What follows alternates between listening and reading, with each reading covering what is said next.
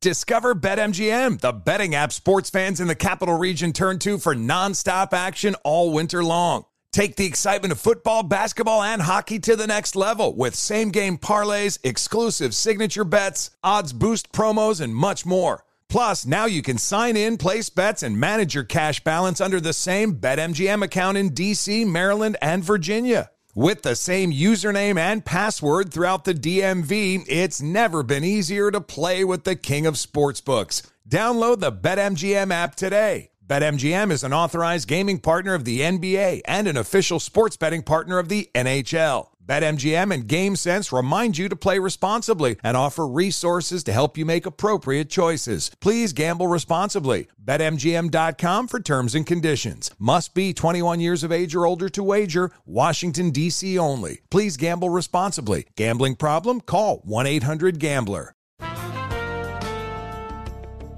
And we're back on Dealing Together, where we help good people who fell for bad deals.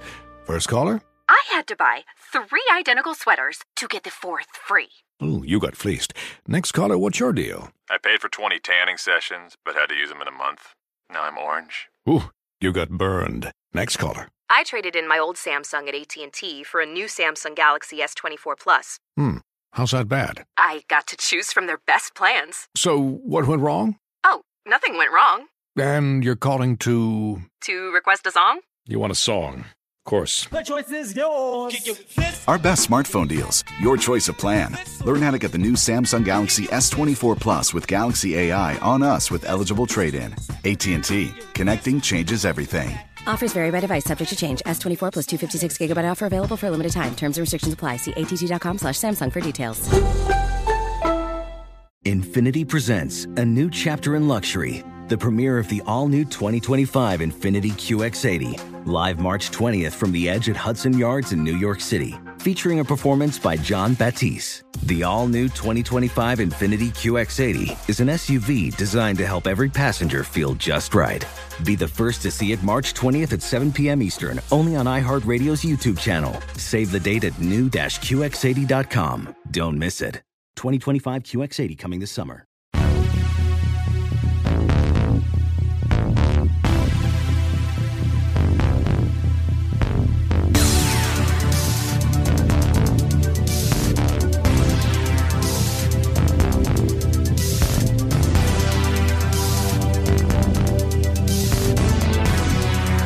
Listening to 100 Words or Less with Ray Harkins. Howdy, y'all. Hopefully, this summer is kicking off very, very well for you. I know it is for me. We have a great guest on the show today. His name is Brian Fair. He is the vocalist for Overcast, for Shadows Fall, and he is just a, in my mind, a New England metal and hardcore legend. This dude has uh, done a lot within the context of independent music and has been able to, you know, spin it into a career that spans for many, many years. And uh, I've just always really respected his, not only his bands and his art, but his own personal music taste. Like he definitely doesn't just stick to a lane.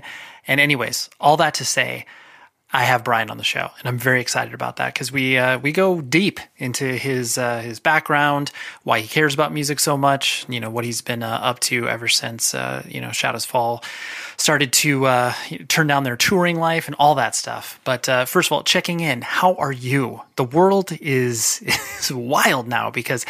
I mean, I'm sure you are feeling that uh, that impact of like all of a sudden there's a ton of things happening. You know, shows are coming back, tours are getting announced, everything is uh, you know seemingly kind of locking back into a normal cadence. Whether that's being able to hang out with friends and you know all that sort of stuff. Please be, take care of each other. You know, be safe. Do everything that you need to do in order to make sure that this uh, this weirdo virus just stays contained. Um, you know, I'm definitely seeing people more and more. Uh, I got to participate in Record Store Day, which I'll talk about that in a moment. But ultimately, take care of each other and make sure that uh, we're all being safe because that's uh, that's the only way that the world will really truly turn back to normal. And then obviously also get vaccinated. You know, just just do that, please. I'm not even going to really go into much more detail on that, but just get vaccinated. That'll that'll help us all get back to shows in a much more real way. But Record Store Day, let's talk about this. So I actually went to a program skate and record shop in Fullerton, California. Here, a great place. If you have not ever gone there and you are in the Southern California area, you absolutely have to go there. Um, you know, independently run. One of the uh, vocalists, well, not one, the vocalist for Death by Stereo and Voodoo Glow Skulls and Manic Hispanic, Efrem.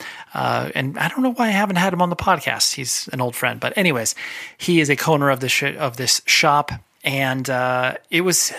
I, I have a I guess you would call it a love hate relationship with Record Store Day. Record Store Day has been a boon to independent record stores and has brought a lot of people in the doors to these places that they normally may not ever go into in the first place. But, you know, due to the limited nature of a lot of these record pressings and all that stuff, it brings people in. And obviously, that is a great thing because it helps record stores stay in business. On the other hand, um, you know, where are you the rest of the year? Are you buying your vinyl via Urban Outfitters or, you know, Amazon? It's like, buy it directly from record labels or you know buy it from independent distros you know like do do that on a regular basis and that definitely helps out uh, our independent music community and so there is uh and then plus like the resources of allocation of records that are being pressed like there's a lot of records that are coming out on a you know record store day basis that you know each year as the the list comes out i look at it and there's less and less that i'm interested in. That could just be to my own personal changing taste or the fact that a lot of other labels are seeing this as a quick quick way to you know make a, a few shekels off of repressing you know uh, old records or you know finding archived music. And not to say that there's anything entirely wrong with that but you know you you see those records that come up that just feel like absolute cash grabs. And that's what bums me out. So, how, what do you feel about Record Store Day? Do you like it? Do you hate it? Where where do you sit? You can email the show, 100wordspodcast at gmail.com. Always love to have that feedback. Or if you have other guest ideas, because uh, I really like it when people come in and either introduce me to people who are like, hey, this would be a great guest for reasons A, B, and C, and then uh, we make it happen. Uh, or if that's just, you know, aspirational, being like, hey, that'd be great if you had this person on the show. So, that's what we got. Let's uh, let's talk to Brian Fair. Like I said, legend in my own mind. Um, you know, I am describing him as such. and uh, yeah, we we have a lot of fun in this. So let's talk to Brian.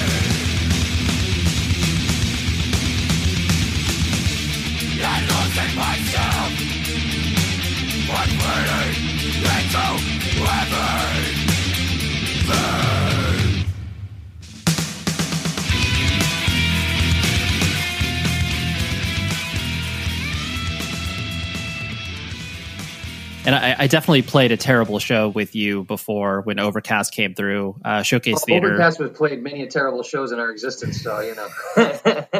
exactly, you know for sure. It was definitely I. The reason it was so terrible for us was because uh, you know this is us being a dumb local band. Like we broke our guitar string, and then I was sitting there in front of a sold out Showcase Theater, uh, asking if anybody had a guitar we could borrow, which is clearly you know not a good move. Well, it's clearly the most '90s hardcore thing that's possible because I mean, who hasn't that? Who hasn't done that at some point in their existence? And what's, what's so great is the idea of a you know backup guitar becomes you know down the road such a normal thing, but then it was unheard of. Like, what do you, you think I have two of these things? No way, I don't have two of these things. You know, I'm lucky I have one. it, it's very true. Yeah, just and the the notion that like once people like had uh you know uh, uh, like a guitar rack, it was like oh my god, like I don't have to like you know, precariously balance this guitar on my amp. It's totally like what a what a novel idea. Who thought of these things? You know? totally.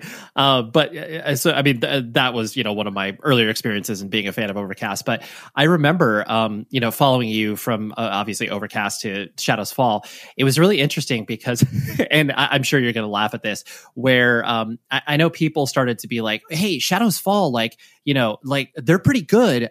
they have this record called, you know, Of One Blood that basically sounds like a more professional Cave-In. I was like, I was like, oh, interesting. Like, okay, I didn't, uh, you know, uh, the the notions of what Shadows Fall was at the time, you know, was basically, for lack of a better term, a you know metalcore influenced band or whatever. Um, I was, but I, I, just was was taken aback by that that kind of description because it was like, well, well, these guys come from the same scene, so it's not like necessarily they are like trying to be a more professional version of Cave-In or something like that. I just that, found that it is honestly a hilarious description. Just because it's funny because I think of Cave-In as such a professional band. I'm like, those guys knew how to write songs with hooks and stuff, you know.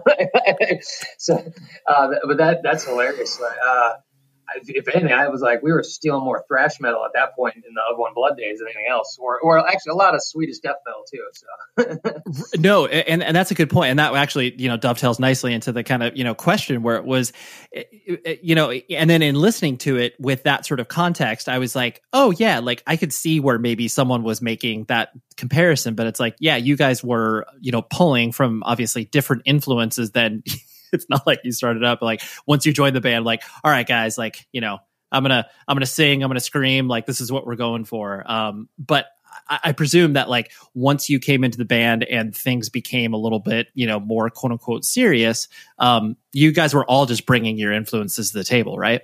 Yeah, well, that first, especially of One Blood, it's it's such a blender of our influences because you know we were still trying to figure out exactly what we were going to sound like in that you know, it was my first record really writing with the guys. We used a few older songs from the uh, Somber Eyes from the Sky era, but we were really trying to figure out what we were all about. And musically, at that point, we had a common kind of bedrock, whether it was thrash metal or like a lot of the what I consider metalcore, which is like Leeway, Cro-Mags, uh, you know, early life agony, that type of stuff. Um, and thrash metal, like you know, the Bay Area stuff. Testament was a huge one we were all super into. Um, and, you know, obviously at the gates and in flames were an influence. But then outside of that kind of common ground, we all came from very different places. Like our drummer at the time, uh, who was known as the Knife back then, uh, Dave Germain. I mean, that dude pretty much listened to like Ween and like ska, you know. So I remember we had to teach him like a blast beat because he didn't have a real reference point. We're like, imagine a polka going like, you know, methamphetamine fast, you know, and he figured out. So and then like, you know, Paul was kind of the old punk rocker who was, you know, grew up on the Clash and like, you know, real old hardcore, like, you know, SSD, DYS kind of stuff. And then Johnny Rock and Roll, our lead guitar player, was just a child of Sebastian Bach and, and, and, you know, Guns N' Roses and stuff. So even though he was born after that stuff, which is crazy. So we were bringing all kinds of shit and you hear it in that first record where like, man, we let it all out. You know, there's, there's riffs that have that kind of thrashy metalcore sound, but then there's stuff that could have been like no effect style drum beats, and then like weird other, you know, just uh, all kinds of influences on that one where we were just throwing it all at the at the wall at that point. Yeah, for sure. And that honestly, I mean, that's very indicative of that time too, because there was so much experimentation within the context of heavy music where people were just like, well, yeah, like, you know, let's combine this riff salad and see what comes out that that was definitely the time. And I, I, look at the bands we went on those first early tours with. It would be like Shadows Fall, Candiria, Bane, and like All Out War. And you're like, all right, we just covered like pretty much every direction that heavy music is going in in the next few years. You know, like, right. like and those eclectic kind of bills. Uh, and we all were influencing each other by being like, oh, cool. The rules are just kind of getting thrown out. The walls are kind of crumbling between genres unfortunately, it, it, did spawn the super hyphenated subgenre insanity that would, you know, kind of come next, where instead of just calling it, you know, heavy music or hardcore or metal, it had to have three hyphens, you know. But uh, at, at, that time, all bets were off, you know. And, and you look at the bands you kind of really started getting their stride at that time, you know, like whether it was Converge or Dillinger Escape Plan, ourselves or Killswitch all doing different kind of stuff, but like not afraid to just say fuck it and go for it, you know? yeah, absolutely, totally. Just like, hey, we're putting this out there, and you know, if you like it, you can follow along. If not, you know, find the bands that we're touring with. Exactly. There was also there was literally no real ideas of like, hey, you could make a living at this, and it's like going to be a career. That wasn't like on the agenda either. So you had a lot more freedom as far as expectations or uh, you know, later on, honestly, having just be like, hey, this is our job as well. So we got to make sure we, you know, can pay rent and stuff. None of that stuff was a factor then. So their creativity and the uh, just sort of, you know, taking chances really was what it was all about. That was the exciting part of it, as which you know you try to keep alive as things continue. But at that era, like at the very beginning, I mean, that's that's what was made that so special. Mm-hmm, absolutely, and we'll, we'll, pull on those strings a little bit more later. But um, you know, focusing on you, I know you were born in the uh, you know, born and raised kind of in the Boston or the greater Boston area, as it were. Um, yeah. it, I, I don't know. Do you have any siblings, or are you an only child?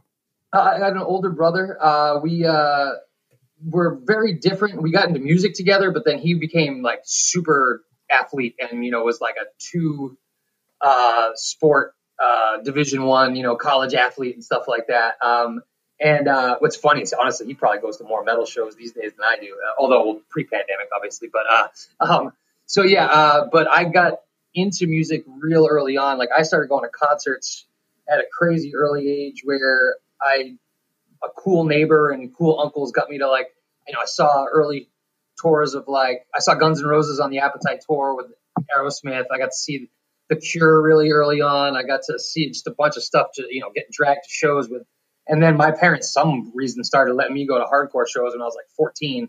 And that's when it all really changed, you know, especially sure. in Boston that time in the early 90s. I mean, that was like the greatest place to, to kind of come up going to hardcore shows because, man, it, it was the scene was huge, but also became really eclectic too. And I was like a little dude just absorbing it all and trying to survive.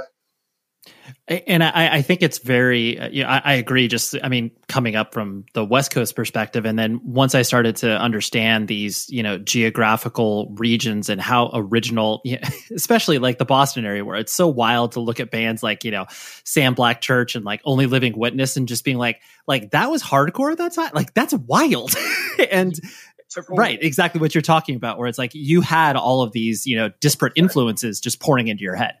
Yeah, it was really all over the place. Where like it, it, that was what was great is is you know there were sort of bands that were you know influencing each other and you know had some similar sounds, but man, it was all over the place. And I I don't really I miss the very early days when it would be like you know hardcore kids versus metal dudes in the early early Boston you know violent days. I was when I was there it was more all combined. You know everyone was I would go see you know Leeway with Kingpin and all these other bands that were, had totally different styles, and the it was just opened your mind to so many different things. Yeah, absolutely. And I know uh, just from you know some uh, internet research, like a professional uh, truly does. You know, I I know that your parents were uh, teachers. Uh, what subjects were they teaching? Were they teaching elementary school, high school? What were they doing? Um, my dad taught elementary school for uh, his whole time. Mostly fourth grade. I think he might have bounced around a little bit in the early days. But he was mostly fourth grade. And then my mom was a, a middle school special education teacher, and yeah, they taught for you know for decades until they retired in, in Framingham, which is probably about 25 minutes uh, west of, of Boston. Um, so it's kind of, it's finally actually became a city. It's been big enough to be a city forever, but they refused to give up their selectmen and stayed a town forever. Some, you know, insider Massachusetts politics there for you. Uh, sure. They did officially become a city. But uh, it was also a very diverse kind of community. I lived we lived about 20 minutes from there. Uh, thankfully, my parents did not teach in the school I went to because, man, I can't even imagine. I wouldn't have gotten away with anything. It was a lot easier without them around. So, uh, so I'm glad they taught elsewhere. But uh, having parents for teachers, I, I think, pushed me to not only got me, you know, interested in things like literature and philosophy, and it was also we, we had summers off, so we got to travel a ton. That got the travel bug in me because my parents always had that as well. So they really opened me up to a lot of things. They were not musically as far as playing, but they listened to tons of music, mostly oldies and old rock and roll and some jazz. But uh, so, it, but there was always music around the house. No, that's cool, and I, I, think too when you have that experience as you did with um, you know education being important and kind of following that lead, but then also understanding that arts are important. I think you know that that you know clearly combines to create you as a person. Oh, without a doubt, that was a huge. Uh, there was a lot of freedom in that, as far as intellectual freedom. You know, they would really let me explore my own ideas, and they nurtured that for sure. I, my dad was driving Overcast to some of our earliest shows when I think Mike D might have had a license, but uh, he was the only one. Uh, and you know, he would drive us two hours to Western Massachusetts to play the Greenfield Grange on like a Sunday. You know, and uh, man, the best story I'll never forget. We played. I think Sam Black Church was headlining, and this band Drown, uh, who would go on. Most of the guys, some of the guys were in, uh, went on to start One King Down down the road. But when they were drowned, they drove out from Albany, and my dad's filming, and he'd never seen us really play before. And the guys from Albany all of a sudden come in during our first song. They showed up late, got there, and we're talking fingerless gloves, deicide long sleeves, and just full on like swinging mosh, you know, like style, like Albany hard dudes, you know. And right. my dad's just on camera, just like, holy shit, they're animals, you know, just like losing his mind. You hear him yelling in the back. It's so funny. And after that, he was just kind of like, yeah, that's your thing. Like, I get it. Like, you know, not my thing, but, you know, like, like you did crazy. Yeah, so. totally, totally. It's like if you're into that, Brian, that's cool. I'm I'm yeah, exposed totally. to it. I don't get it. Are they trying to hurt each other? I'm like, well, not technically, but it's gonna happen, you know. Like, yeah, it's it's a release, Dad. yeah, totally. uh, so and kind of having that experience, like, was uh, you know being a teacher kind of ever in the cards for you at one point? Uh, you know, I was a literature major, which is one of those degrees where you're like, I don't know what I want to do things. So maybe that was in the back of my head. I could go that way, but honestly, the patience that I saw them have uh, as teachers, I don't, I don't know. Like, especially yeah. now, I have two, you know, young kids. I got a, a five year old and a, about to be eight year old, and I am super patient with them on this level, but I can't imagine it in an educational situation scenario. So I, I have nothing but the highest respect and esteem for the patience of teachers, especially in this day and age where kids seem to make it as hard as possible and parents make it even harder. so, uh, but it would have been nice to jump right into like maybe you know college professor style, but I don't think I could have gone I don't think I had it in me to go through the, the ropes to get there. Sure, sure. No, I totally get that and uh, you know, kind of seeing how, like you said, all these mu- different musical influences, you know, started to participate in your life. Uh, I- am to guess that there were a few, uh, you know, I'm using air quotes here, maybe like musical Sherpas for you. you know, people whether it was like your older brother that was, you know, kind of taking you to record stores and shows and stuff like that, or you know, wh- who who were those people for you as they started, you know, you started to become more educated on music overall. Yeah, you know, early on, it was my neighbor. Uh, his name was Jamie Shanahan, and he uh, actually was my first guitar teacher.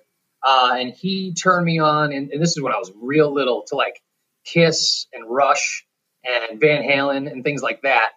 And uh, so, honestly, getting exposed to like Rush, uh, the technical side of that, you know, at an early age, I think kind of prepared me down the road. Uh, and but also the theatrics of Kiss and seeing all that was crazy. Uh, so he was probably the first one, and that put me on that kind of rock and roll path. Um, but then uh, really meeting uh, Mike D, who you know I went on to start Overcast with, and who you know is now in Killswitch Engage. I met him skateboarding um, at my friend's ramp in my town. He had come to visit. I think he was friends with the dude's cousin or something like that. And we started talking, and I had gotten into punk rock mostly through Thrasher and through skateboarding and things like that so I knew all the big names, you know, the Misfits and you know Black Flag, and I'd even found some Youth Crew stuff like Youth of Today. I think I got the I got the Break Down the Walls cassette free with Thrasher, and that kind of turned me on to Revelation Records. But I didn't know like that there was like a local hardcore scene or anything like that. I played a battle of the bands with a punk band and stuff like that, but I didn't know. And he's just like, "Hey man, you want to go see this band Leeway this weekend?" And like we went to the Channel in Boston, and that was changed everything. And then he started, you know, showing me all these other, you know, more underground bands and a lot of the kind of Boston local bands like, you know, finally find, you know, just all the seven inches and everything else that he had. I started devouring, going through, and that we started Overcast probably two weeks after meeting. He he had a bunch of riffs from an old thing he was doing, and I was like, I want to be in a band that sounds like the Cro-Mags, and he's like, so do I. Let's do it, you know. so he was that first real uh, kind of musical Sherpa, I guess you'd say, uh, uh, in that in the heavy scene of things. And then, but then it's funny because then from there we kind of started trying to discover new music together. You know, we both you know stumbled across Neur- Neurosis together and, and some of the darker, heavier bands and and uh, things like that. So we started discovering stuff together. But he kind of kicked open a lot of doors for me early that I probably wouldn't have found on my own. You know. Yeah, that's great. And especially too, once you find that, you know, a friend or group of friends or whoever you're bouncing stuff, uh, you know, with, you start to really bounce stuff off of each other. And like you say, oh, have you heard Neurosis? And you totally really get so excited to show them something that they may be into that they haven't heard of, you know. But also, I, it's funny how hardcore then was so different because if you didn't have someone like that to be like, hey, check out these bands, you probably didn't find out about them unless you stumbled across them randomly later on. So even like my little hardcore world was was relegated at first to that because it wasn't like you could get on. You know, now you you know if you're into say you know Judge or something, you put it on Spotify and it'll tell you about 30 million other bands that, that are you know in that world. Whereas before, like if you didn't get a mixtape of a bunch of seven inches, you know, that was that was what it was. And then you find a zine and you know read the thanks list of these other bands and find your own way. But it was really those people around you uh, that turned you on to these bands then, and it was so like regional that way. Like certain bands became huge in just like clusters of the scene itself. You know, where like my group of friends were all obsessed with this band Arise from our local area, and we thought were the the greatest thing and everyone you know how does no one in this world know and they're like well because they've only played in this like you know literally 10 mile geographical area you know uh, so it's it's it's funny how different that is now but back then it, it was like treasure hunting you know and you did need you needed a map or at least some or a Sherpa to get you there. You know.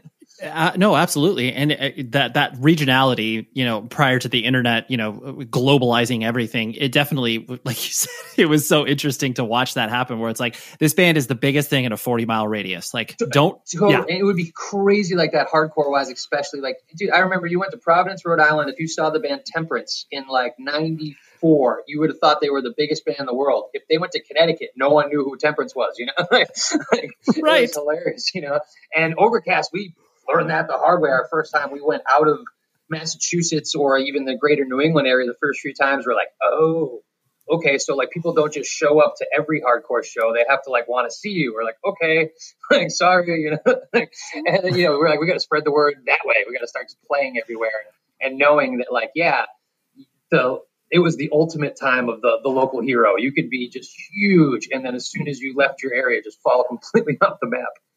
That, well, that's funny that you had that experience with with Overcast, um, just because you know ostensibly uh, during that time there was a little bit more proliferation of that music, especially you know whatever Edison and Very Distro these distros. But when like we got the, to that level, that at least you know we, we did true. get a little more national. Like the first you know, we did some tours that you, I mean, you can call them tours or whatever in the early, early, early days that, yeah, they were basically like we, we had pen pals with enough people to like get all the way to Maryland and back, you know, um, but yeah, once that's what's, that's when things really changed for Overcast is, uh, having, uh, John Dudek at Very, you know, Edison kind of, uh, support the band. Cause at that time, especially his distro was, was uh, for a lot of people, how they found out about so much music and or found you know tracked down records by their favorite bands. So by getting on that uh, label and you know being label mates with Coalesce and Starkweather bands that we not only were huge fans of, but we wanted to like that's the way we wanted to be looked at and thought of, and like you know in that kind of mold uh, was huge for us. So uh, you know, unfortunately, you know John passed away way too early, but man, Dudek had a huge, huge imprint on the whole, you know, U.S. heavy scene, but definitely the East Coast uh, scene for sure. He was a big, big, big, big influencer back then. Mm-hmm. Oh, absolutely. I, I, mean, getting those very distro catalogs in the mail was like, oh my gosh, here's what I'm buying for the next year. Dude, and his descriptions were the best. Like, you know, like you could tell if, if he was not feeling something, it was super obvious in the description. Even though he's trying to sell you the records as a distro, he's still like, that yeah, Yeah, cool. C, C rate, C rate copy. totally totally. No it's fair. And and that you know ultimately helped you too because you were able to be like okay my taste is either uh, completely aligned with this person that wrote the review or like i don't agree with them at all. So i'm probably gonna l- listen to the stuff totally, that they yeah, I'm, I'm, all in now. Yeah exactly. I'll show you. This is great you know. Right right right. This show is sponsored by betterhelp we all want more time in our lives. You know, whether it's like, dang, I wish I had like another hour to, you know, play video games or read more or get outside or whatever it is. I know myself that I actually get questions a lot in regards to this podcast. How do you fit it in your day? And like, how do you do the interviews and all that stuff? To be able to then balance the rest of my life from my work and, you know, playing in a band and I have a family, all of these things. But that is why therapy is so awesome because it helps you be able to sort out your life to focus on the things that, for one, really matter to you, and two, try to find more time for those things that you love. That is why I love working with BetterHelp because if you need to find a therapist, they're there for you. So give them a try. It's entirely online. It's designed to be convenient for you and they can be suited to your schedule. And you fill out a brief questionnaire, matches you up with your own personal therapist. And if you do not like that experience, you can switch it. No problem. No questions asked. It's great. So learn to make time for what makes you happy with BetterHelp. Visit betterhelp.com slash ray today to get 10% off of your first month. It's an offer just for you, the listener of this podcast. That's betterhelp.com slash ray.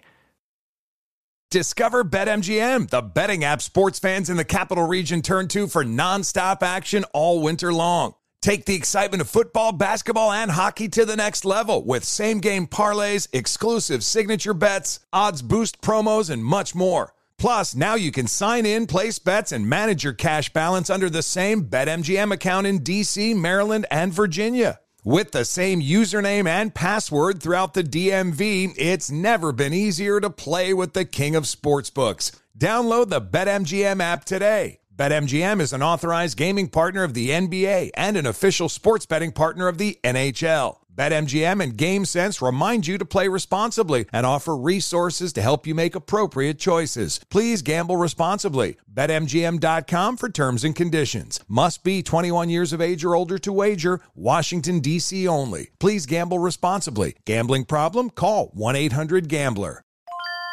This is Holly Fry from Stuff You Missed in History class. The national sales event is on at your Toyota dealer, making now the perfect time to get a great deal on a dependable new SUV, like an adventure ready RAV4. Available with all wheel drive, your new RAV4 is built for performance on any terrain, from the road to the trails. And with plenty of passenger and cargo space, plus available tech like wireless charging, you and your entire crew can stay connected. Or check out a stylish and comfortable Highlander with three spacious rows of seating for up to eight passengers. And with available features features like the panoramic moonroof, you can sit back, enjoy the wide open views with your whole family. Plus, both RAV4s and Highlanders are available in hybrid models, so no matter your style, you can drive efficiently and save on gas. So visit your local Toyota dealer and check out amazing national sales event deals on RAVs, Highlanders, and more when you visit buyatoyota.com. Toyota, let's go places.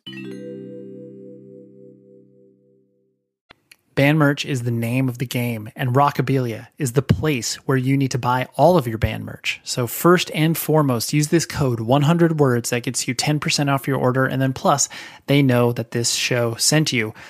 Band merch is just the life's blood of bands of all shapes and sizes. And Rockabilia is the place where you can buy so much of it. You don't need to go to like 15 different websites. You go to one, you place one order, it ships you quickly, efficiently from the Midwest, independently run business.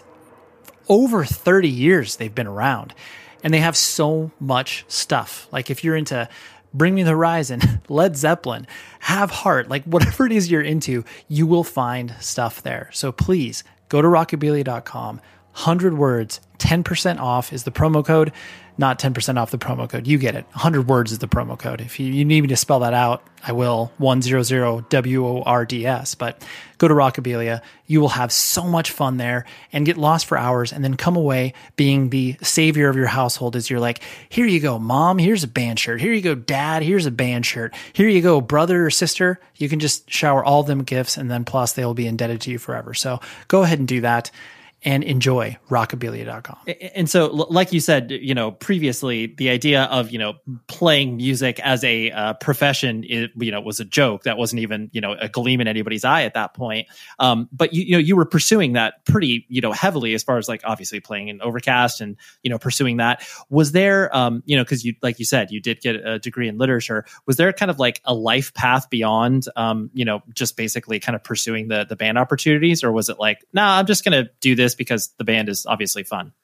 Absolutely no other plans whatsoever. Okay. Like at that point in my life, uh, I, I did somehow graduate through college. Like it took me a little couple extra side classes here and there. And I loved my experience at Boston University, but mostly just for the experience. Uh, like I learned, I did learn a lot in classes, but I, I met some incredible people.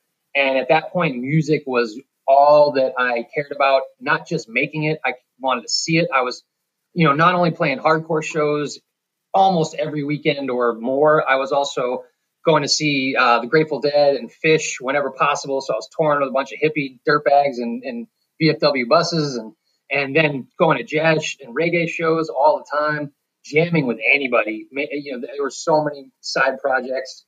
Uh, that was all I cared about. But like you said, I did not have any plans of or how to make that into something, you know, uh, uh, financially stable or anything like that. I, I just really did not care. I was like, I am gonna experience this hundred percent uh, and somehow figure out a way to, you know, pay rent or find a place to stay or something. I, when I the the last Overcast tour, I mean, I came back and I've never been as broke as I was, and I immediately had to take like two jobs to, for like a few weeks straight just to like get any rent together. Like it was crazy, but it didn't matter. Like I would have done it.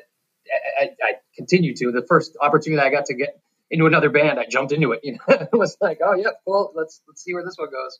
So, right. uh, there, right. but there was no safety net outside of yeah, I did have a degree, but again, it was a degree in modern literature. You know, I was like, I'll read that book for you.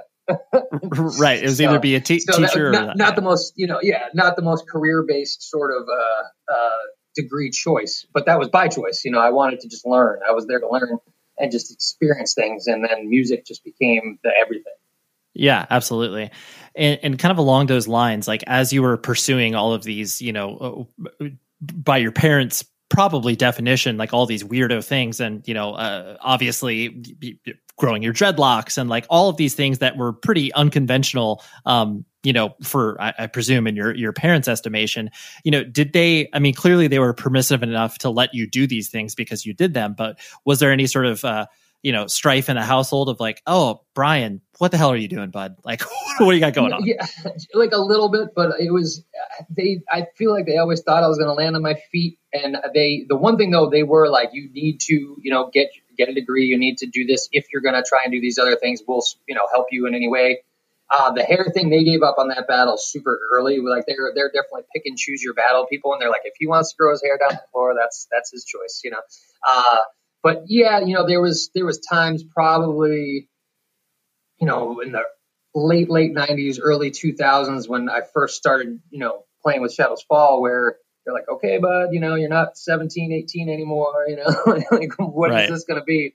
And then, honestly, things did pick up pretty quick from there. Uh, like where within a couple years, I was like, yeah, no, this is all I've had to do for a little while. And they're like, really? And I was like, well, yeah, I mean, I'm still living like basically one step above a cardboard box, but like I'm living. And then when we, you know, things picked up another level, they were like, okay, this is for real. Like, all right, you know.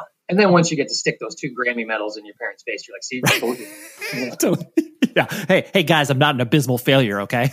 That's like the only thing they would actually, because I, I would tell them things that just wouldn't make any sense. You're like, oh man, we're gonna play with you know, Neurosis, Brutal Truth, and and uh, you know, Buzz Oven out in uh, Syracuse is the greatest show ever, and they're like, oh, what are you talking about? Right. But then I'm like, hey, we got nominated for a Grammy, which honestly, which is hilarious. I forgot to tell my parents when it first happened. I just it's kind of blanked on my mind, and like the neighbors told them, and they're like, are you are you serious? Like you finally like really you're gonna you forgot to tell us that you were nominated for a Grammy? I was like, oh well, you know, right. So, you, you, you, told us uh, about all, all these dumb shows you played. Right. so excited to be label mates with you know like Krisiun, but you you know like didn't like think to tell us that you were nominated for a Grammy. Like, oh. Yeah, yeah. You're like, hey guys, the priorities are obviously in line. Okay.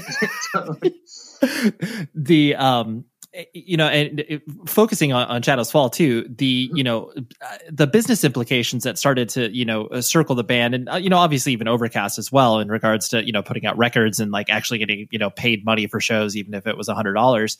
You know how how has your relationship been with the the business side of things? Like, is that something that you um, you know, kind of uh, unwillingly participate in? Do you kind of try to keep it at an arm's length? Like, where where does your head kind of sit? And I presume it's evolved over time. Yeah, you know, at at first, I really I wanted to keep it as DIY as possible because you know I really kind of came up in that like you put out your own records, you book your own shows, you know, you find your own way sort of uh, approach. Uh, but then honestly, things once they started getting to a level where I was like, oh, whoa, there's a whole lot of mechanisms behind the scene if you want to take it to another level. Where I wanted to learn them, but at first I was kind of like, all right, I'm willing to sit back and watch as well. So for the first few years, especially in the beginning of Shadows Fall, we were lucky to have a few mentors type of scenarios of some people who had at least a little experience, but also were learning and but like very excited to learn.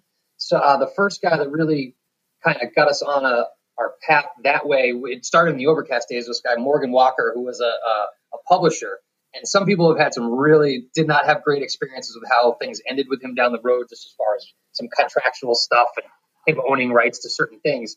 But at the time when we first met him, the idea that you could get publishing from like college radio was insane. And even if he was getting a big percentage, we didn't care because we didn't know how to get it, what it was, why they would pay us. That's insane. You know, like, what, what do you mean? They'll just give us money for playing our stuff on the radio? Great. Yeah. And so we started learning about that side of things. He actually helped us negotiate our first deal with Century Media. And wow, they didn't like him at all. there, there was a very cookie cutter template for record deals that CM first had. You know, I think more out of the European office at the time because I think they had you know more control then. Uh, where it was like six albums, you sign your publishing over to uh, their company, and that's that. And we were just like, nah, we're good, you know. So like, luckily Tom B, you know, who signed us at Century Media, wanted us so bad that he was like, I'm going to go to bat. We're going to try and change the way things are done here. We want to get bands that we can grow with and you know create a career, not try and control their career. And once we had someone like that on the A&R side, and someone like Morgan who really understood the legalese in a way that they were not super psyched about, um, sure. hammered out a contract that was so good for us. Because not only could we put out stuff, you know, a, a good amount of records guaranteed with Century Media, uh, it freed up stuff for them, honestly, as well. I think by not having these, you know, this giant commitment if things didn't work out as well. So it really, I think, worked out for everyone. But it was a battle at first. So uh, we learned a lot through that process. And then uh, we started working with uh, this guy, Dave Ciencio, known as the Rev, uh, who was originally our kind of like radio promotions guy through this company, the Syndicate. And we were the first band he managed, but we saw in him, we are like, man, this guy kind of gets not only how to market, he gets how to, you know, work with people, and he's got a passion for this. And, and we needed people who has had a very similar approach to us. Uh, and he really showed us like, hey man, you guys could like do this for real. Like, you know, we could find ways to make this like your life. And we were like, that's all we want. So once we kind of had that original team and we started trying to, we, we never weren't in the loop on anything those days. Like we wanted to be on every email. We wanted all five guys to at least have the right to make a decision on something. If they wanted to just be like, don't care, fine. But everyone, no one had the excuse if something was done without them seeing it and we kept that up till the end, which slowed things down sometimes, but was the only way we kind of knew how to do things, you know? So, yeah. No, that's I, I, I, appreciate you articulating that because I, I, do think that you know uh, a lot of people get lost with the notion that it's like you have this you know shadow cabal working with a band that's like pulling all the strings, and the band is just like you know, oh yeah, we're yes men, we'll do whatever our manager says, and it's just like no, you guys operated that way. Like each band is a different structure, and that was a structure that worked for you guys. Totally, and that was just we we we were all had done stuff on our own with other bands that we kind of like you know you felt like you knew a little bit, and I'm like, and I also want to learn more. So that that literally spun off where I, at one point I had even started my own uh, radio and press promotion company, and you know I thought about getting into management and maybe even some label stuff down the road, but you know honestly the band just became too busy at that time.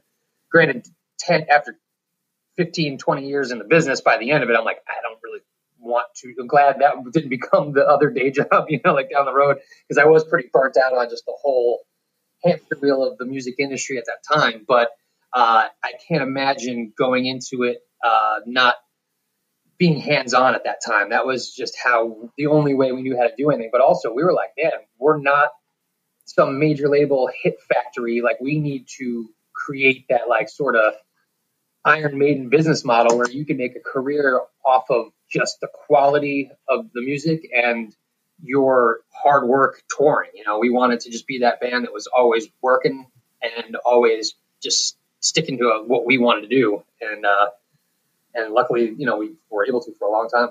Yeah, absolutely. And something I also find interesting, uh, you know, kind of about you as a person and and the the personality that you uh, not only exude on stage, but you know, are uh, by all accounts mutual friends existing alongside of you. Where it's just like you know, you generically speaking, you are a nice dude, but like, sh- but Shadows Fall definitely kind of uh, you know, for lack of a better term, like built a big tent where you guys were trying to welcome as many people as possible, like to shows. There was not a lot of um, you know, I guess m- for lack of a better term, like metal posturing. Um, I'm going to guess that that was something that really, you know, was just sort of hardwired, not only in you, but the, the rest of your band's DNA, that it wasn't like, oh, hey, you know, we're uh, going to wear costumes on stage or whatever. Not throwing shade against people that do that because that's oh, their totally. vibe. That, that but, that's just what you can tell if you're faking something like that, and those that's when it doesn't come off. When it comes off like gimmicky, you know, where the, the band's just like, oh, the thing is to wear masks. Okay, cool, we'll wear masks. You know, like you, you can tell when that's just thrown at it. But for us personally, yeah, we were. You know, I've heard uh, way back us described as kind of like everyman metal. You know, we were just like dudes. You know, and I was right. like, yeah, man, I'm totally fine with that. Like, uh, and we did want our shows to be fun that that was a big thing that like man lyrically like an album like you know the war within is pretty intense like for me just looking back the songs are pretty heavy but that wasn't our vibe like on stage or even like at the merch table or at the well, definitely not at the bar afterwards. Uh, we want we were there to like be like we are here to rock and or roll. Like we we never had the very elitist metal vibe of like oh, we don't even enjoy our own songs. They are so grim, you know, like, like we, that just wasn't us. Uh, but we also weren't, you know, we weren't trying to ram a specific message down someone's throat either. Like I used to love going to see, you know, some of the more hardline bands back in the day, like Earth Crisis or, or, you know, whatever it was, you know, who had a very defined message. And that's great in that scenario. But again, wasn't the five of us. So to, you know, we, what, what we're like, what do we love about this? We're like, man, we like driving around the country, playing metal, drinking beer and meeting people, you know, and so we're like, cool, that's our vibe. right. Yeah. You're like, let's boil it down to the simplest of terms. Like, here we go. Yeah.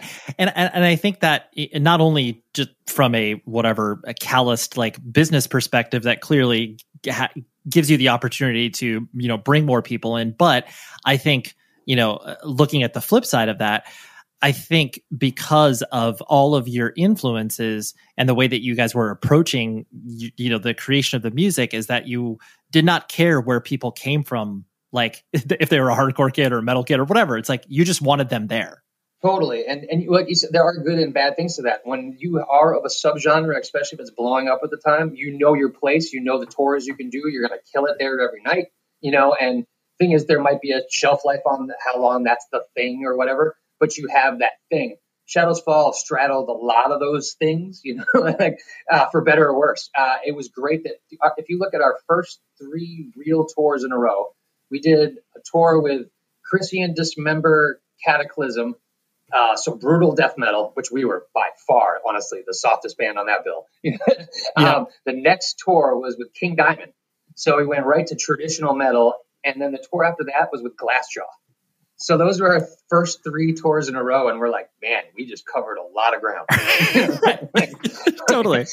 And we did. We kind of picked up people along the way at each one because, like, you know, we had the guitar solos for the the old school metalheads and enough melodical vocals to to pull them in and maybe show them something a little heavier than they were used to. And then for the death metal dudes, we had enough blast beats and death metal stuff to get but maybe we turned them on to something a little more melodic. And the hardcore kids, we had enough mosh parts that they could hit somebody too, but also, hey, we're like, man, I, I didn't realize I like guitar solos. Now I do. You know, so uh, it really, at that time, especially when everything was bubbling over in the U.S., you know, in the early 2000s, you know, heavy music wise, we were in a great place for that because we had kind of dipped our toe into so many things and introduced ourselves to so many different scenes that when things blew up, and we were luckily uh, right there. Yeah, yeah, you're in the position, and it, because you like to your point, you put in the work. It wasn't like you, you know, you you carved I'm out. I'm not saying these tours were even. That's what's funny is like people see some of the bills from back then. I always love that they'll see a lineup and be like, "Whoa, In Flames, Nevermore, Shadows Fall, Burn It Down. That must have been insane." Wait, Killswitch played their first show. I'm like, "Yep, that was upstairs at the Palladium, 200 people." Right. and they're like, no, that that'd be a festival now. I'm like, well, yeah, it was not in 2000. You know. yeah.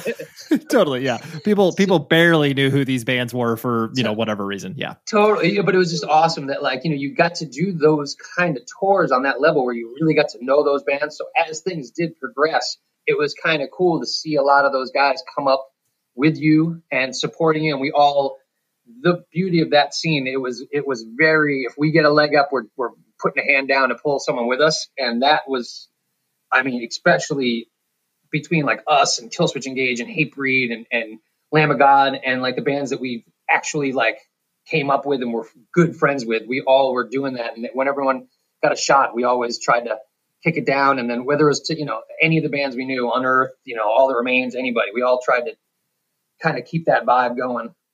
Sure. Well, it, it's the you know a, the active participants of this you know particular DIY scene. Like I don't care what that means. Like you know every one of those bands that you listed all came from you know similar ish backgrounds. Where it's like yeah you're playing right you're playing in a VFW hall in front of four people. It's like yeah that's you know that's yeah we, that's that's would, a vibe. It's funny we, we would we would uh, uh, go on tour with some bands who didn't do that who would come up you know kind of like maybe you know perfect example was 2003 Ozzfest second stage. There was a lot of these major label bands on their first record, and they would be given tour support and put on a bus and sent out on Ozzfest.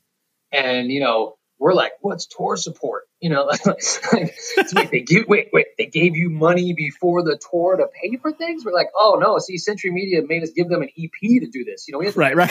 pay them.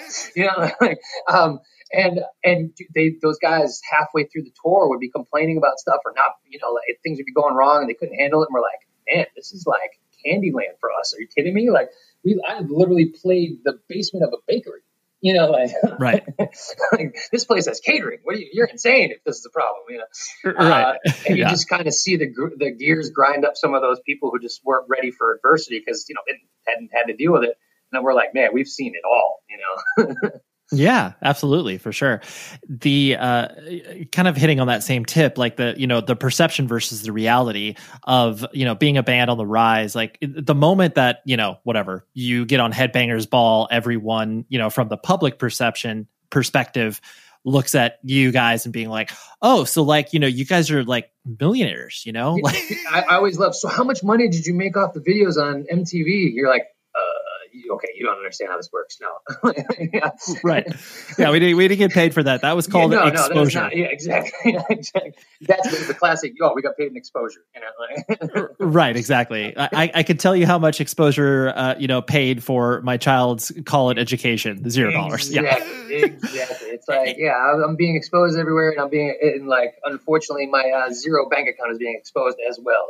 You know. right. So uh, when I mentioned that, like, what what's the kind of uh, I guess starkest contrast. Like, I mean, you guys were gladly participating in it, even though it was like, oh yeah, this is rough, but this is all still, you know, part of our overall. A, per- a perfect example is is like I'd, Ozzfest 2003 was one of the best times of my life. They were the best shows we were playing. So during the day, you're playing to, you know, thousands and thousands of people in this huge place with all these huge bands, and you feel like the biggest rock star in the world, and you realize you're like, we're not getting paid you know, like, and you're like trying to like just scrounge up stuff to like, you know, just get food when you're when you have a day off or like figure out what you're doing. And it's crazy where like you're like, this is the biggest we could possibly imagine music being for us. We never even thought we'd get to this level. Oh my God, we're going so broke, you know.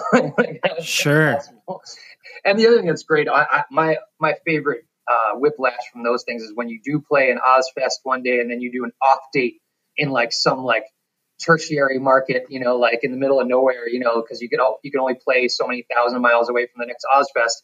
So you go from like, you know, an amphitheater of 15, 20,000 people to like just playing, you know, like some barn somewhere, you know, to like 85 people with three of the bands from that tour and your buses are parked out front of it, you know, and you're like, oh yeah, Ozzy's like not here. So there's not 20,000 people that's right. You know? right. Yeah. Like we, we, we are clearly a, uh, you know, a, a, sideshow to what is actually happening. Totally. Like, and it's like, you know, we're getting our name out there, but you just, re- you, you just realize that. But the perception of anyone who saw you that day is like, oh man, I saw you take a golf cart to the stage, man. You're, you know, you're a rock star. And you're like, yeah. Yeah. Yeah. that's, yeah, that, that that's relative, my friend. exactly. Discover BetMGM, the betting app sports fans in the capital region turn to for nonstop action all winter long. Take the excitement of football, basketball, and hockey to the next level with same game parlays, exclusive signature bets, odds boost promos, and much more. Plus, now you can sign in, place bets, and manage your cash balance under the same BetMGM account in DC, Maryland, and Virginia. With the same username and password throughout the DMV, it's never been easier to play with the king of sportsbooks. Download the BetMGM app today. BetMGM is an authorized gaming partner of the NBA and an official sports betting partner of the NHL. BetMGM and GameSense remind you to play responsibly and offer resources to help you make appropriate choices. Please gamble responsibly. BetMGM.com for terms and conditions. Must be 21 years of age or older to wager. Washington, D.C. only. Please gamble responsibly. Gambling problem? Call 1 800 Gambler. This is Holly Fry from Stuff You Missed in History class. The national sales event is on at your Toyota dealer, making now the perfect time to get a great deal on a dependable new SUV, like an adventure ready RAV4. Available with all wheel drive, your new RAV4 is built for performance on any terrain, from the road to the trails. And with plenty of passenger and cargo space, plus available tech like wireless charging, you and your entire crew can stay connected. Or check out a stylish and comfortable Highlander with three spacious rows of seating for up to eight passengers. And with available features like the panoramic moonroof, you can sit back, enjoy the wide open views with your whole family. Plus, both RAV4s and Highlanders are available in hybrid models, so no matter your style, you can drive efficiently and save on gas. So visit your local Toyota dealer and check out amazing national sales event deals on RAVs, Highlanders, and more when you visit buyatoyota.com. Toyota, let's go places. Farm to store in days, not weeks. That's 80 Acres Farms. Did you know most salads travel over 2,000 miles to reach your plate? But not 80 Acres Farms. Their crisp salad greens and herbs are food less traveled. They stay fresher for longer in your fridge. My salad lasts all week long, which means less food waste and easy meal planning. Oh, and did I mention there's zero need to wash these greens? Because 80 Acres Farms uses zero pesticides. Visit 80acresfarms.com to learn more and find their salads and salad kits at your local Harris Teeter. Um, and so you know, as you you started to you know have all of these different touring experiences, you know, from festivals to you know the the ebbs and flows of the natural band life. Um, you know, for you, when did I guess the touring aspect start to kind of uh, wear on you, where it's like you know being gone 250 days out of the year when I have this, you know, all of these relationships I'm maintaining at home, and you know, clearly, I mean, like you mentioned, now you have you have children. Um, when did that I guess pull start to happen for you of like this is not exactly the um, you know the experience that I was anticipating some you know 10 to 15 years into it or whatever. Yeah, you know, I, I really did love even the grind of it for, for, for a long, long time. The first time I remember feeling like almost fatigued, and it was it was a combination of everything. You know, the business, the touring, the the pressure of, of just follow ups and all that was probably like 2007 when we had kind of signed to a major label and we were kind of, you know, where's this going to go from here? And I remember just like being just so exhausted, you know, like just in every way for a little while. And it took me uh, literally just being like, I got, I just got to be home for a minute and just recharge. And we did, we were smart enough to do that. We were uh, coming out of the studio recording Threads of Life, and we were supposed to go right to Europe before we'd even finished tracking, and we were going to have to fly back and finish something and we were supposed to go to Europe with Killswitch Engage, and I was like, man, I, I this is the first time I'm ever saying no to something. You know, I was like, I cannot do it. Like, I need let's just finish this record and rest and be excited about music again. You know, and thankfully we did that. And then the next tour we went out on was with Stone Sour on the Jaeger tour, and it was super blast and kind of got me right again. And I was like, all right. Then years after that, uh, the first time that it really hit me that I couldn't keep doing it was I was on the Metal All Stars tour in uh, in Bulgaria, and I watched my daughter crawl for like pretty much the first time on Skype, and was like, "This is too much." You know, I was like, right. It, it would be one thing if we were, you know, making millions of dollars and I could fly the family here and there and things like that. But I was like, the way we do it, it's 10 months out of the year, nine months out of the year, especially then in two, you know, the early 2000 kind of era when record sales were just non-existent, you know, anymore. Where you did that was the, back in the day when we were selling a good amount of albums, especially on a label like Century Media. Uh, you know, you could supplement your touring income with actual record sales and, and you know royalty checks and things like that.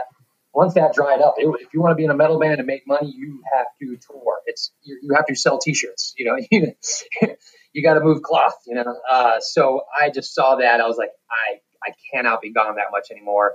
Uh, and that's that was really the, the the final sort of feeling of it. Sure, sure.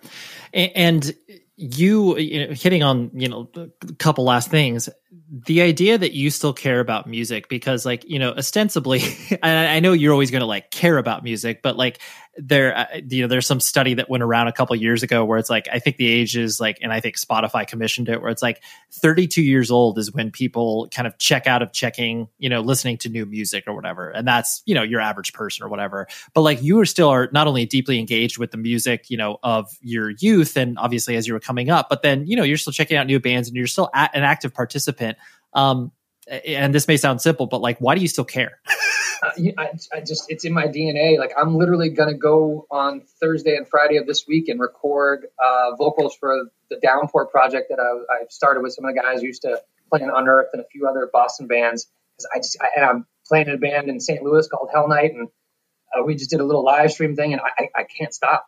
like, it's funny because I remember after Overcast, I was like, man, that was a lot. You know, I think I'm done. And for like a half hour. You know, I thought that. literally, Matt Bachand, when Overcast played our last note at the Tune Inn in uh, in Connecticut, I think there was still probably feedback. He's like, "Hey man, you want to be in Shadows Fall?" I was like, "Can I change my shirt first and then let you know?" You know, like I was just covered in sweat, like couldn't breathe, just trying to like put to rest something that I dedicated myself to for like you know the last eight years. And of course, they're like, at the end of it, I was like, yeah, man, I'll give you a call tomorrow. Probably. Yeah, I'm probably in. You know, right?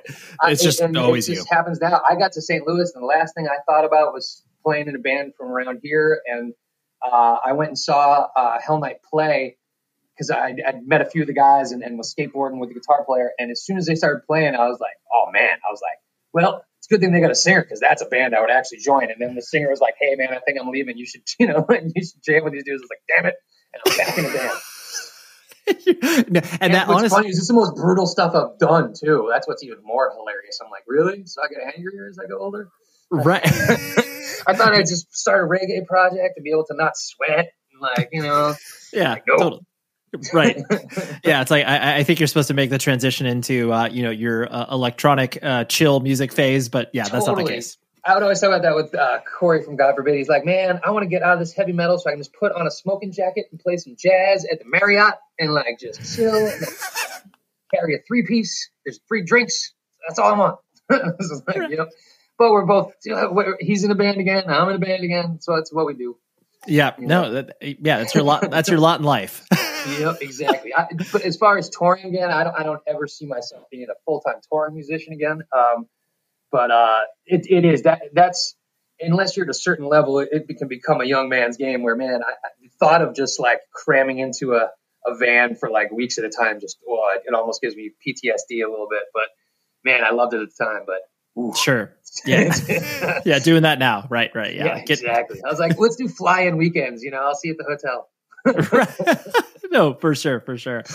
Uh, and kind of, I mean, I know I'd be remiss if I did not obviously talk about your dreads because literally every person who's ever interviewed you, I think it's a prerequisite.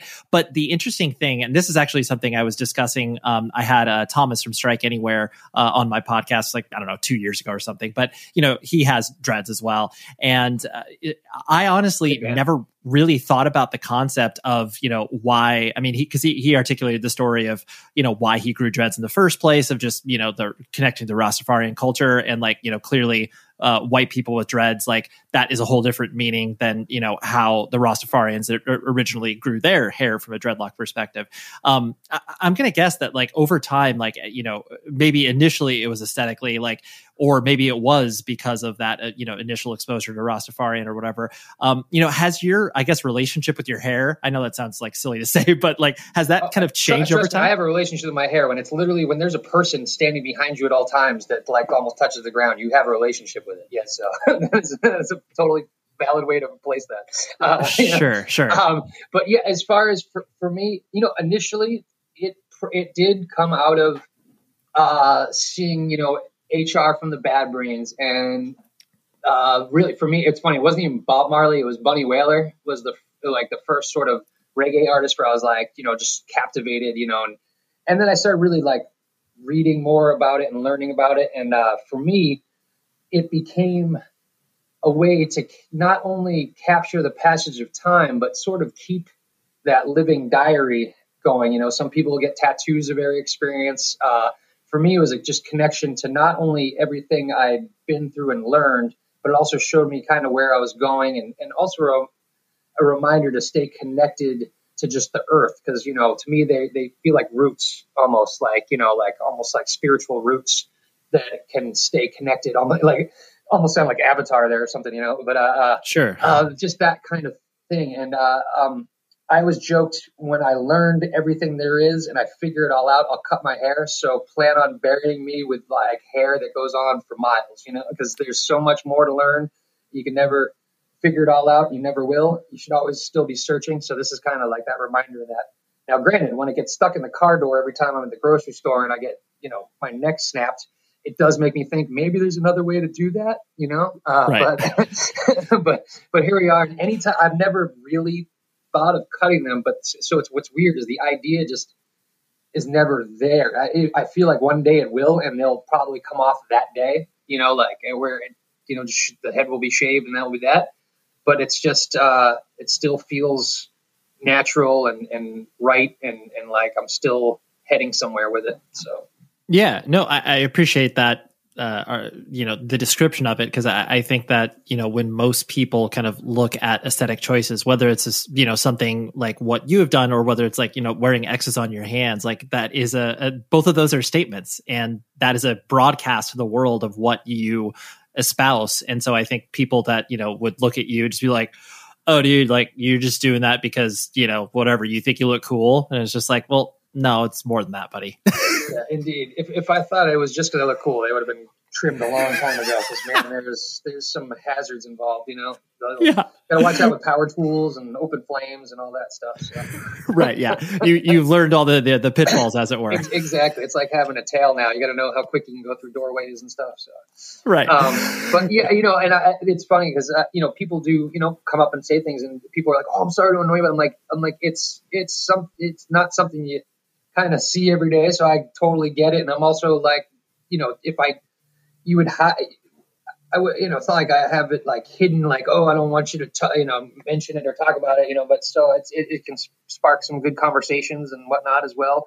Uh, but it is, it's funny, you know, it become, it does become like sort of your signature as well. Like, you know, like it, people like, I can't imagine a Shadows Fall show without the hair spinning around. I'm like, I'm like, yeah, no, it would just be me looking more like Scotty and headbanging. You know, probably the music would sound just the same. You know, like totally, totally. But yeah, that and to your point, that idea of being able to spark discussion where people that may not have any idea what you know anything in relation to you know punk hardcore independent trains of thought like you're able to engage with the person to be like oh yeah like you know just look this up on the internet at home and your your mind will be blown Indeed, indeed. Yeah, it's any, anything that can spark that sort of conversation is always a good thing. Yeah, absolutely. Uh, the last thing I want to hit on was the notion, you know, because you are, you know, a father and you are are still, um, you know, very connected to this, you know, independent train of thought, where it's like, okay, you know, clearly I did not follow the the the path of life that most people uh, you know do. And then you know watching your kids grow up and understand that you know hey my dad looks different and my, my dad plays in a band and all that stuff. You know how how does that kind of uh, you know uh, I guess play a part of your parenting? Because I imagine that is a, a, thought that goes through your mind a lot. Without a doubt. You know it's it's funny because uh, both myself and my wife she's uh, you know an artist who owns her own business and you know creates her own textiles and, and, and materials and all that, and has always been incredibly creative. Um, and then, you know, I've always, you know, kind of been dedicated to, to music and different things. Uh, it's really reminds us that, you know, you have to let people stumble along and find their own thing, but giving them that bedrock to start from. And, you know, I, again, being raised by teachers, I, education was always a big thing. So that, uh, to me, they're not separate, you know, uh, But as far as it being having to be contained in a traditional way, that's I have no problem with them finding their own way through that, whether it's you know not a traditional college experience or by you know traveling to learn, like all those different things. That I'm very open to because I've met so many people who've reached their goals or uh, evolved uh, themselves in such just different ways, you know, and in such a, a wide variety of avenues to get them where they needed to go that I'm very open to them finding that. But that does not mean that they're getting away with anything. You know, like I, totally. I still, I still have the hammer of justice available whenever needed, and uh, and they know that. You know, like like uh, it's funny because we look, me and my wife, she's got dreads, like, like you know, pretty hippy dippy couple, and we're probably you know, we're not strict in the, you know, that sort of old school sense, but like our kids got rules, man. They like, and they got to work. They got to do things. And like, we're, we're both very hardworking people and they got to get some of that work ethic in them as well. And, uh, you know, but man, they're both already such just amazing little people and, and getting so creative in their own ways. Uh, they followed me down some paths where they both started skateboarding, things like that, but then they branched out and, you know, like they're doing their own things as well uh, with with different you know sports and things like that as well. So it's it's cool. They both love music and used to be really into like family circle pits and like listen to a lot of old hardcore. But man, of course, just like every other kid, they're starting to rock all the all the stuff on the radio and all that, and you can't fight it. You know, you got to let it happen. You know. Yeah. And then I'll let them. But I at least you know our record collection is pretty eclectic here, so they they hear a little of everything. So, um, but yeah, it definitely I, am glad I had that DIY spirit. I'm glad I, I saw so much of the world that also reminds you how people are so similar no matter how different things have gone in their lives. You know, by traveling the way I have, you really see such a connection with people and realize, you know, that, that man, I'm just going to help them find their path and then from there just support them on it. Uh, and just remember anytime that, you know, that I forget that like, hey, if I didn't wasn't given certain opportunities, I wouldn't have been who I was. And sometimes you gotta, you know, maybe ease those reins when it feels scary and let them kind of go. But it is it is what it is. Yeah, no, yeah, it, it, definitely is weird. Just the the notion of you know parenting oh. coming from the background that we did. I was going to the channel in Boston when I was 14 years old. My daughter's now eight. I'm like, that was only six years later. Like, no way, no way in six years would I allow her to go see Slapshot at the channel. Like, no, no way. She's not going to see these. She's not drive driving in a car with when she's 14 with people she barely knows to CBGB's in New York to go to a hardcore show. I'm like, it's not. That's impossible. But right. like, oh yeah, but that's exactly what I did. You know? yeah, you're like, well, uh, may- maybe as long as I like know the venue. yeah, well, that's what's funny is I was like, I would, I could take you to these places now, like, but it also would not be the same experience, you know, that like I had. I was fighting for my life. I was like, I'll get you on the side of the stage right. no, to- totally. Yeah. You're like, I can take you to these places. Like, you know, yeah. uh, I know the guy at the door. I can get you in for, I can yeah, totally. it's, it's, a very different experience. Well, that's what's funny. So for that, that I'm worried about that too, is like, for me, that the danger and the like, oh my God, I, should I even be doing this was part of it. Where like my kids have already gone and saw like Jason play with Overkill and like, you know, they've like met all the dudes in the Dropkick Murphys and like all that stuff. So it's like, they're like, this isn't scary. This is dad stuff you know? Right, totally yeah. They'd be like oh these are dad's lame friends that play totally it's, uh, it's hilarious how that shifts you know because like yeah that was that was part of it. So like they'll find their own thing you know that way you know so right yeah gotta let it happen yeah, no, totally, totally. God, who knows what that'll be in ten years? God, that's that's uh, scary. Yep, I, I, I think that's the scariest thought of just like, okay, what what are they going to bring home that's going to be so uh, foreign to me, and I just like I won't even know what to do with it. Totally, just having that it's happened to me moment, like ah, get off my lawn. Finally, I said it. You know? yeah, no, totally. Well, Brian, thank you so much for hanging out, dude. I really appreciate it, and uh, yeah, thanks for letting me pick your brain in all these uh, oh, weird no, places. No problem, man. I really appreciate it, and uh, yeah, it was a great talk, man. Anytime. That was Brian for all of you fine people out there in podcast land. Thank you for listening to the show. And thank you very much for Brian for hanging out with me for an hour plus on a beautiful Tuesday or whenever it was that we recorded it. I can't remember. But um, yeah, Brian, great dude. Check out all of his music. If you, for whatever reason, have been living under a rock and have not listened to Overcast or Shadows Fall, um, do yourself a favor and check that stuff out. So I played Overcast at the very beginning of the episode. So uh, yeah, hopefully you'll uh, be able to get a little taste of it and then be like, oh yeah, actually, why am I sleeping on Overcast? So next week is another legend in self-described in my own mind, Greg Anderson, who uh, runs the label Southern Lord Records, also played in a band on Revelation Records called Engine Kid, and they just recently released a six LP box set on Record Store Day, and so I talked to him a little bit about that. And then he also plays in the very um, enigmatic band called Sunn. Um, him and Stephen O'Malley.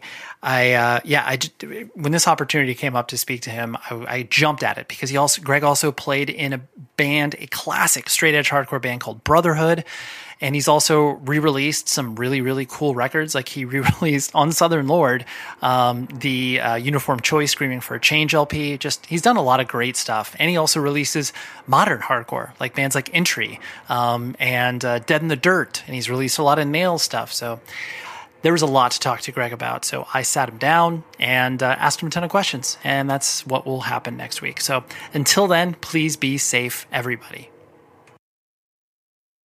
The show is sponsored by BetterHelp.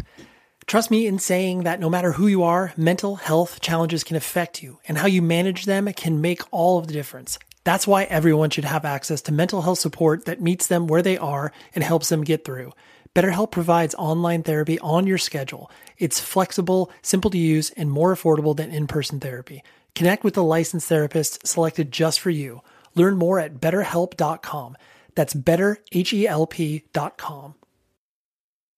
Farm to store in days, not weeks. That's 80 Acres Farms. Did you know most salads travel over 2,000 miles to reach your plate? But not 80 Acres Farms. Their crisp salad greens and herbs are food less traveled. They stay fresher for longer in your fridge. My salad lasts all week long, which means less food waste and easy meal planning. Oh, and did I mention there's zero need to wash these greens? Because 80 Acres Farms uses zero pesticides. Visit 80acresfarms.com to learn more and find their salads and salad kits at your local Harris Teeter. What's out there is unknown. So at UC San Diego, out we go. Because to take on the challenges of the here and now, you got to get your feet wet, your eyes open, and your mind out there. Way out there. Turning the unknown into cures, culture, and connections with each step forward. So pack a bag, a notebook, and some sandals and get ready to look far and think further. UC San Diego. Learn more at ucsd.edu.